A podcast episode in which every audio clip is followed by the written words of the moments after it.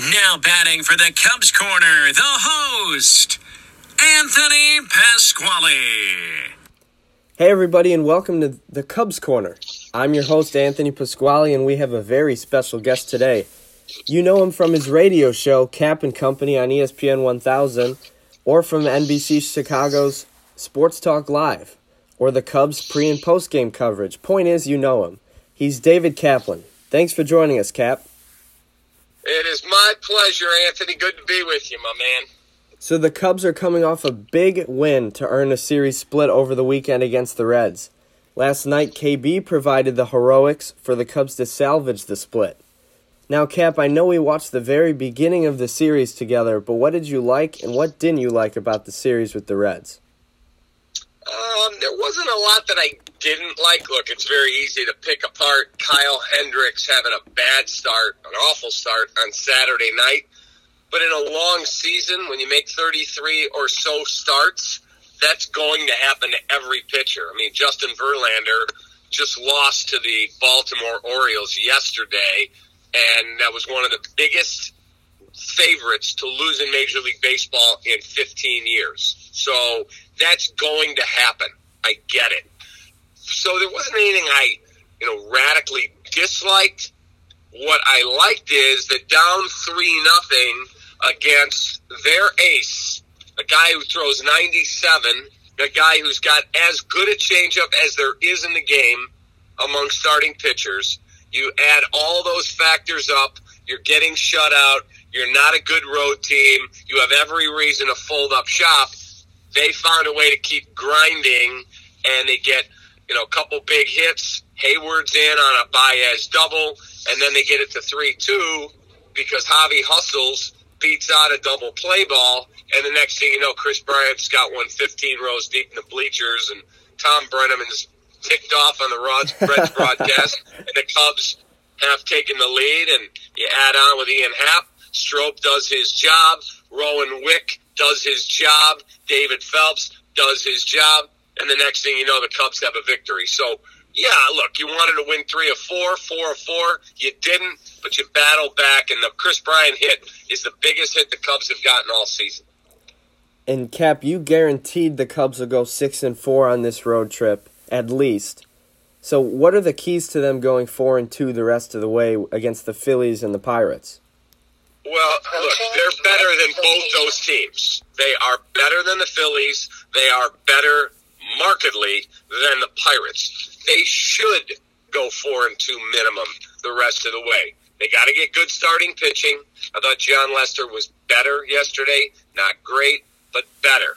Uh, I thought the bullpen, you know, they may have discovered something with this Rowan Wick, who throws hard. He's not afraid to throw whatever pitch he's got conviction in, in any situation. So you add it all up. They've got good offensive players. The addition of Castellanos has been just a great shot of adrenaline into the lineup and into the room. So you add it all up. There's no reason they can't win the next two series. Yeah, I think I'm with you there, and I think an, another big thing, like you said, obviously keeping the offense scoring runs, but as long as the starting pitching is is decent, I think the team's got a shot, right?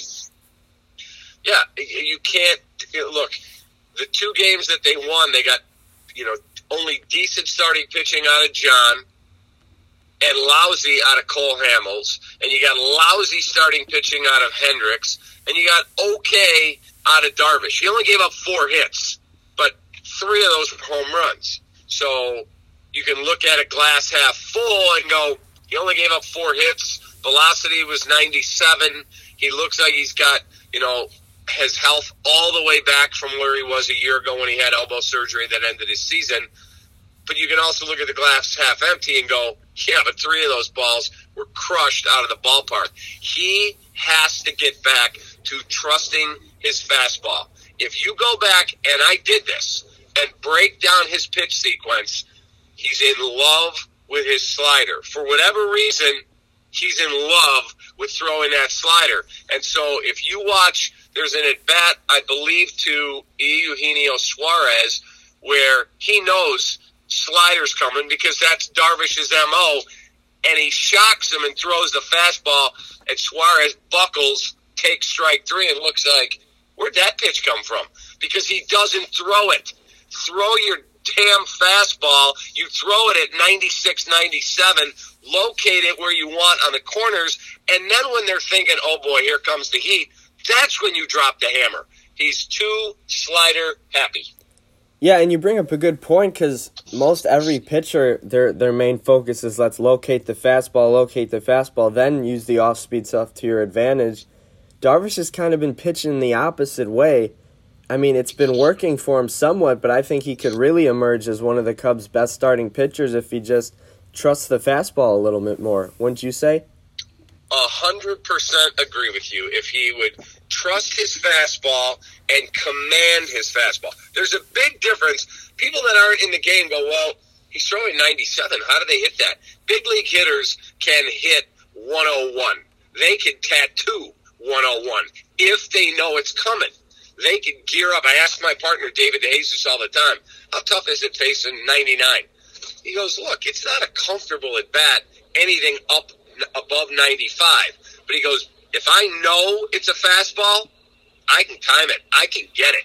You may get me sometimes, but I'm going to get you. And if you're supplying all that power, I just have to get bat on ball.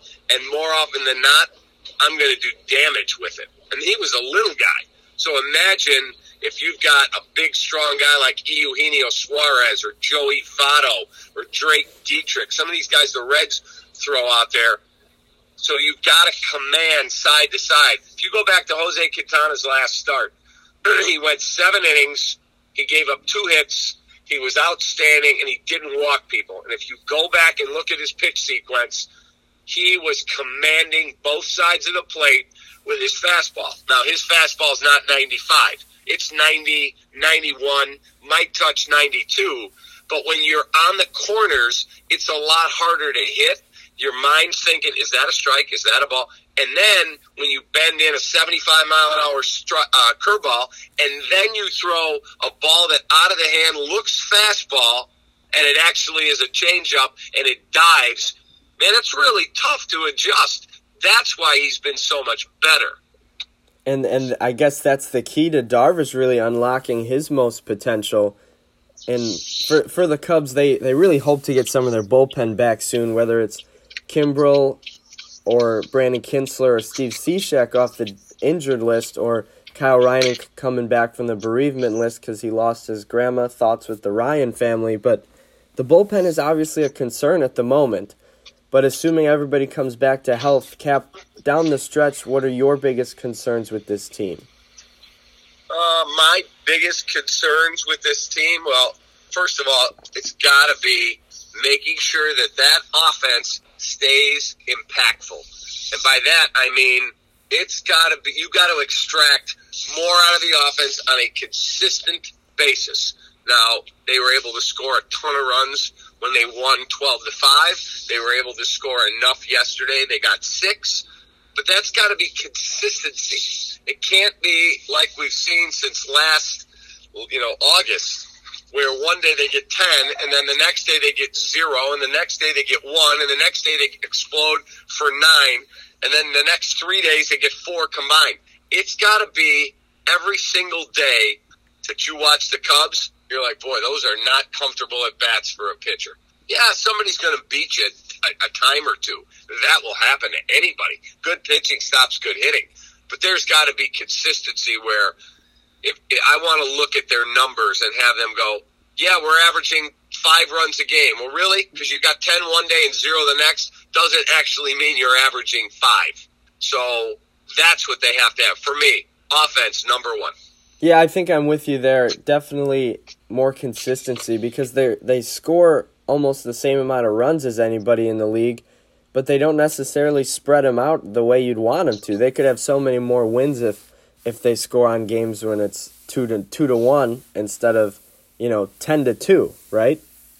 Agreed, hundred percent. They just have to be consistent in their approach. You know, I watched Castellanos when he got here. It was about a week ago. Had, saw 23 pitches in three at bats. 23 pitches in three at bats. And those were the first three at bats he had that game. That's grinding up a pitcher where I'm watching other guys, and it's a three pitch at bat. It's a two pitch at bat. And that's not to say if you get a pitch in your go zone on the first pitch you see, jump all over it. These guys are expanding their strike zone, chasing stuff off the plate. They have to be better.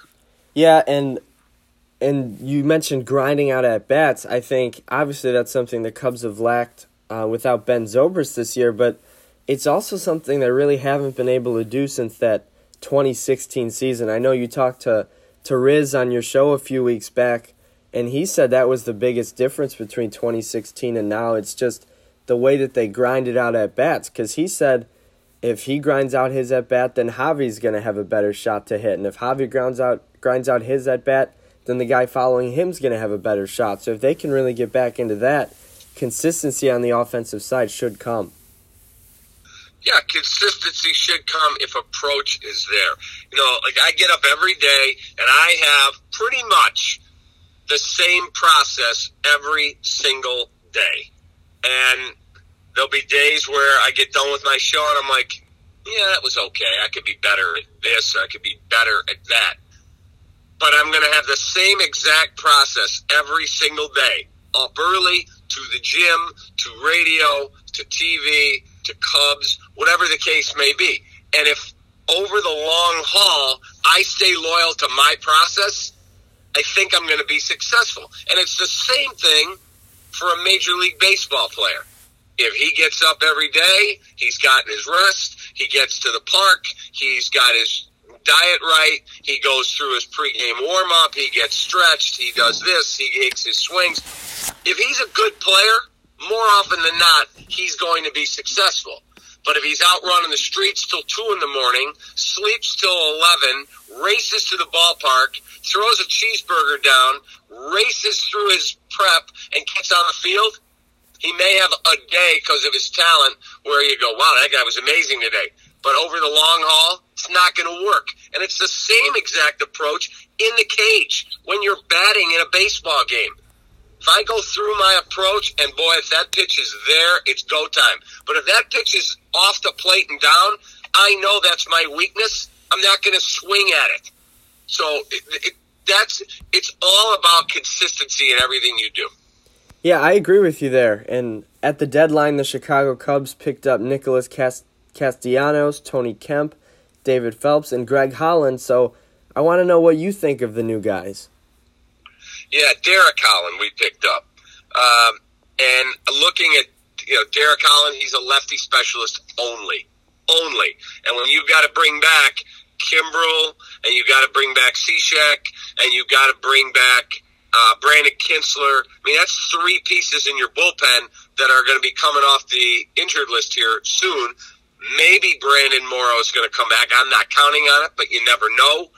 But that's potentially four guys well, somebody's losing their job. So all these guys know they have to pitch and pitch well to stay in Chicago. I love the addition of Tony Kemp as a bench guy, not an everyday guy. He brings me speed. He can play, you know, a couple of different positions for you. And then I'm a huge Castellanos guy. I hope they sign this guy at the end of the year. I think he's a really impactful bat.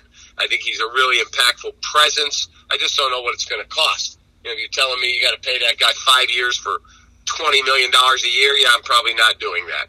But if you're telling me I can get him for three years at fourteen million a year, yeah, I'm all in. Yeah, I think so too. Castellanos has really been a breath of fresh air for this team, and and you've seen how the offensives looked so much deeper of a lineup with him in the two spot. So I'm with you. I hope they can hang on to Castellanos long term. Your uh, your guy Jesse Rogers at ESPN wrote that Joe Maddon feels highly optimistic that he'll return as the Cubs manager next year. How do you see that? Do you see that happening? Uh, I think that script is yet to be written. I really do. I think he is a good, good manager. The guy's a stud. I mean, I'm amazed that the number of people that are critical of this manager, change managers, he's lost the team. It's just such ridiculousness and nonsense that ends up on social media. Joe Maddon is a winner. Joe Maddon is a great dude to deal with. Look, do we sit there and all manage along with him and go, what are you doing bringing that guy in? What are you doing batting this guy there? Yes, that's the beauty of baseball because we all played little league and we all feel like we can do exactly what he does and do it better. You know, football, you look at Khalil Mack and nobody thinks they could rush the passer like Khalil Mack, so nobody criticizes him. Nobody thinks that we could put a better offensive scheme together than Matt Nagy, so nobody criticizes him because we don't understand all of the machinations that go on in putting this together or that together. But we all think we can manage a baseball team, and that's what makes me laugh. So I don't understand why he doesn't have an extension. It makes no sense to me. If you tell me that this team ends up not making the playoffs, I don't think he's back here. If you tell me this team gets bounced in the wild card game, I don't think he's back here. Now, if they get to the playoffs, they win the division, they make it to the NLCS, yeah, then I would say Joe Maddon's probably returning. Yeah, and you bring up a good point. With a lot of people saying, "Oh, he's lost the team," all of that. He definitely hasn't lost the team. What I think he's lost is the majority of the fan base, and I personally just don't understand how that happens. The guy has averaged well over 90 years, 90 wins in his 4 years here. Broke the stinking curse. What more do you want out of the guy? Yeah, it's amazing to me how people don't realize we're in the golden age of Cubs baseball in our lifetime. Maybe they were good back in 1905, 6, 7, 8, whatever. But in our lifetime, there has never been anything like this where you show up every day expecting to win and for 15, 16, 17, 18, 19, you've had a team that's either won the World Series, gone deep in the playoffs, or this year is in first place here on August the 12th. So I don't understand the dislike, the dissatisfaction with this guy. I'm going to say it on my radio show on Monday that people that don't understand how good this manager is are out of their freaking minds. But that said, he's also paid $6 million a year in an industry where salaries have gone down dramatically. So you better win. If you don't win, then any then all bets are off. I understand it. This is not, you know, show show friends. This is show business. It's show me your results. Did you win? I'll pay you. If you don't win, you're not getting paid. So, you know, I get it, but I also don't get it. I, I'm with you there, and, and that's a decision that I guess has to be made over the winter. And speaking of winter, the Marquee Sports Network is set to launch in February, I believe. How do you see your role covering or being around the team changing with the new network? Uh, my role is going to change because I'm not going there. I had, they, I was flattered to have had an opportunity to go there, and I, my late father said to me shortly before he died, he said, "Son, let me give you some advice. Don't ever make a decision based on money, because if you do, more often than not, you're going to make the wrong decision. Trust your gut. Your heart will will lie to you. Your heart will lie to you." Your gut never ever lies to you. You know in the pit of your stomach if you're making the right decision or not, if you're doing the right thing. And don't ever, ever run from happiness. If you're in a great situation, then stay with that situation because it makes you happy. And, you know, that took some time for me to mature enough to understand that because we're all trained I want the nicest car. I want the nicest house. I want to buy the nicest clothes. I want to have the most money in the bank. But looking at the Cubs situation was great because I'm so closely aligned with that team. But I love who I work for and who I work with at NBC Sports Chicago. And so if I can get up every day and go to radio and love where I work and go to TV and love where I work why would I change that? Why would I leave? Yeah. I would have to be out of my mind. And so, no disrespect to the Chicago Cubs. It was an honor to do their games. This is my 25th consecutive season hosting their pre and post game, either radio or TV. 25 years in this market. Uh, you could never have told me when I was younger that I would ever get 25 seasons. It's insane. But I did. It's a great feather in my cap but I'm excited for what's ahead next working at NBC. Well, I'm sure they're glad to have you. Anybody would be. I've got one last question for you. So in 2016, it seemed from front to end, the Cubs always seemed like the front runner, and they obviously won the World Series that year. This year, it hasn't quite felt like that. But we know if you get into the playoffs, anything can happen. According to Fangraphs, the Cubs have an 86.1% chance to make the playoffs. So if the Cubs want to win the World Series, what are the biggest keys for them doing so? Biggest keys, obviously, number one is health. They've got to stay healthy. It's a more veteran team than we've ever seen. You know, you got pitching staff that has two 35 year olds in Hamels and Lester. They, I don't believe they have a pitcher that is under 30. Kyle Hendricks maybe is 29, turning 30. But Darvish is in his 30s. Quintana's in his 30s. So that rotation has to stay healthy, has to pitch well. They've got to avoid major injury to any of their key pieces, obviously. And then they've got to get impact out of their offense. Their offense has to be impactful. They've got to extract more. And if they become a threat to score all the time, very tough to beat that team. Yeah, I'm with you there. And you can see these Cubs back in action tomorrow night against the Phillies at 6:10 on NBC Sports Chicago. If you want to hear Cap, you got to tune in for the pre and post game show. And if you're looking for somewhere to catch the game, check out Coach's Bar and Grill at 6169 North Northwest Highway. Great food, great ownership over there, and you know everything there is made by the neighborhood for the neighborhood. Cap, we know you got a busy day ahead, so we'll let you go. Thanks so much for joining us. It's been an honor. Anytime you need something, give me a yell. Best of luck to you, my man. Sounds good. Thanks, Cap. And you guys can tune in to Cap Show on ESPN 1000 weekdays from 9 to noon. He's heading there now. I think he's going to talk to Riz today, right? Uh, we've got Riz on t- every Tuesday unless there's a day game that day. So uh, we'll have him on Tuesday, the 13th of August, and looking forward to it. Gotcha. I'll, I'll be tuning in, but for now, that's a wrap for this week's edition of the podcast. Thanks again to David Kaplan for joining us today, and thanks to all of you for coming to the Cubs Corner. I'm Anthony Pasquale. Have a great day.